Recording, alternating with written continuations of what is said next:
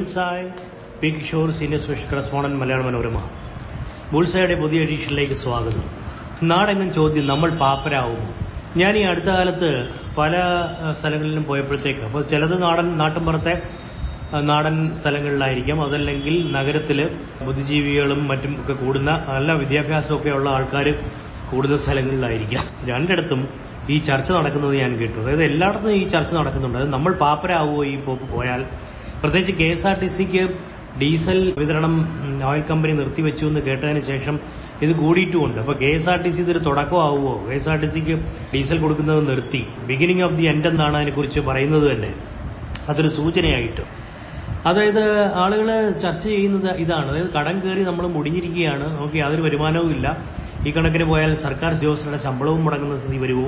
K S R T C പോലെ ആവുമോ? എന്നുള്ളൊരു ചർച്ച എല്ലായിടത്തും നടക്കുന്നുണ്ട്. അപ്പോൾ അത് പരിമിതമായ അറിവുള്ളവരും വലിയ ബുദ്ധിജീവികളും ഒരേപോലെ പറയുന്ന ഒരു കാര്യമാണ്. പ്രത്യേകിച്ച് ഈ എൻ ആർ ഐകൾ കേരളത്തിന് പുറത്തുള്ളവർ ഇത് കേൾക്കുന്നുണ്ടെങ്കിൽ അവർ കൂടി മനസ്സിലാക്കേണ്ട ഒരു കാര്യമാണിത് കേരളത്തിൽ ഇപ്പോൾ എല്ലാവരും ഇങ്ങനെ ഒരു വിഷയം സംസാരിക്കുന്നുണ്ടെന്നുള്ളത്.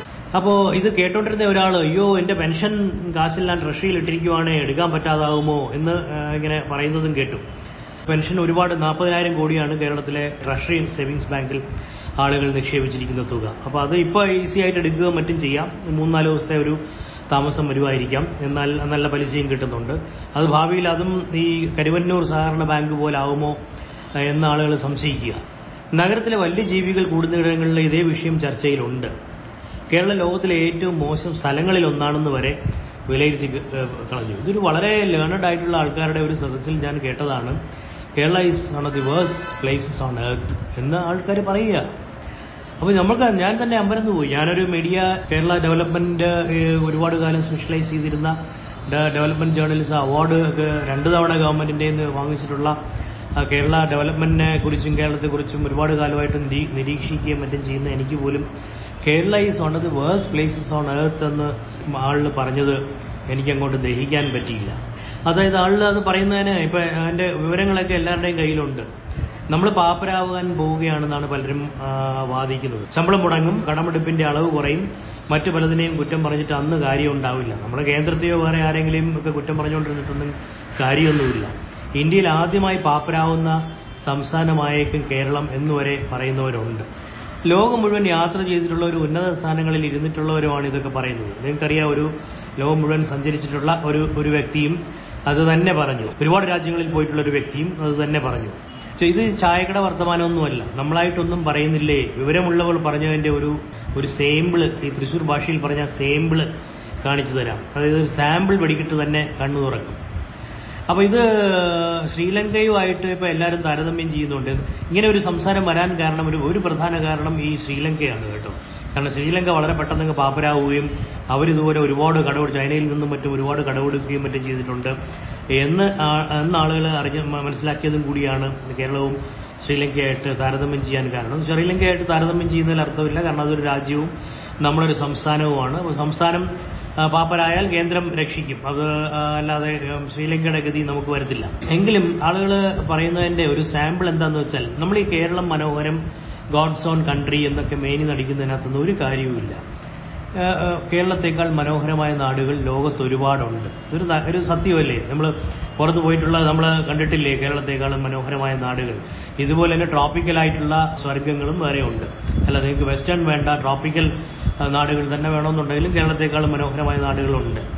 യഥാർത്ഥ പ്രശ്നം നാട്ടുകാരാണ്. നിങ്ങളുടെ വീട് വൃത്തികേടായി കിടക്കുകയാണെങ്കിൽ അത് വന്ന് കാണുന്നവർ പക്ഷേ വീടിനെ കുറ്റം പറയും. വീട്ടുകാരെ അല്ല കുറ്റം പറയും. നിങ്ങൾ മുറ്റമടിക്കുന്നില്ല ആ വീട് മുഴുവൻ ആകെ വൃത്തികേടായി കിടക്കുന്നു. ചപ്പും ചവറുമായിട്ട് കിടക്കുന്നു. എന്തെങ്കിലും നമ്മൾ ആ വീട് ആകെ വൃത്തികേടായി കിടക്കുന്നു എന്നാണ് പറയുക. അല്ല വീട്ടുകാർ മോശം എന്നല്ലല്ലോ പറയുന്നത്. അപ്പോൾ ഇവിടെ വന്ന് ഇത് കാണുന്നവർ ഇതിനെ കേരളത്തെക്കുറിച്ച് അറിയുന്നവർ കേരളം മോശം എന്നേ പറയുള്ളൂ. എന്ന് മാത്രമല്ല ഇവിടെ നിന്നിട്ട് കാര്യമില്ല എന്ന ചിന്ത യുവതി യുവാക്കളുടെ മനസ്സിൽ പതിഞ്ഞിരിക്കുകയാണ്. എല്ലാവരും പുറത്തു പോവുകയാണ്. മറ്റ് സംസ്ഥാനങ്ങളിലോ വിദേശത്തോ പോവുകയാണ്. അത് എല്ലാം ഇവിടെ ഇപ്പോൾ സ്റ്റഡി അബ്രോഡിൽ അല്ലെങ്കിൽ വർക്ക് അബ്രോഡ് ലോകം മോർ ദാൻ ഫോർ തൗസൻഡ് കേന്ദ്രങ്ങളെങ്കിലും ഉണ്ട്. ഈ ഐ എൽ ടി എസിന്റെ ട്രെയിനിങ്ങും ഒക്കെ കൊടുക്കുന്ന സകല മുക്കിലും മൂലയും ഇടവഴിയിലും കുഗ്രാമത്തിലും ഒക്കെ ഉണ്ട്. ഇവിടെ രാഷ്ട്രീയ വിധേയത്വവും കാക്കപിടുത്തവുമായി നടക്കുന്നവർക്ക് രക്ഷയുള്ളൂ എന്നൊരു ഇമേജായി യുവതി യുവാക്കളുടെ ചിന്താഗതി തന്നെ അങ്ങനെയായി. പലർക്കും വേണ്ടി ഈ ക്യാപ്സ്യൂളൊക്കെ പ്രചരിപ്പിക്കാൻ നടക്കുന്ന കുറേ പേര്. അവർക്ക് മാത്രമേ ഗതിയുള്ളൂ. അല്ലാത്തവർക്ക് രക്ഷയില്ല എന്നുള്ളൊരു സ്ഥിതിയായി. അപ്പം മിടുക്കന്മാരെല്ലാം പുറത്തു പോകാൻ ശ്രമിക്കുകയാണ്. അത് പുറത്തു പോകുക എന്ന് പറഞ്ഞാൽ വിദേശത്ത് പോവുകയാണെന്ന് തന്നെ അർത്ഥമില്ല.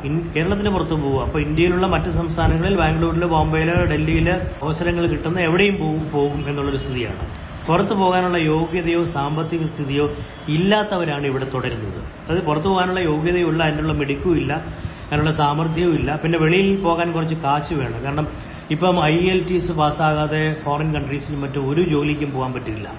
അപ്പോൾ അത് അത് വേണമെങ്കിൽ അതിന് പണം മുടക്കി അത് പഠിക്കണം ആ കോഴ്സിൽ ചേരണം അത് പാസ്സാകണം.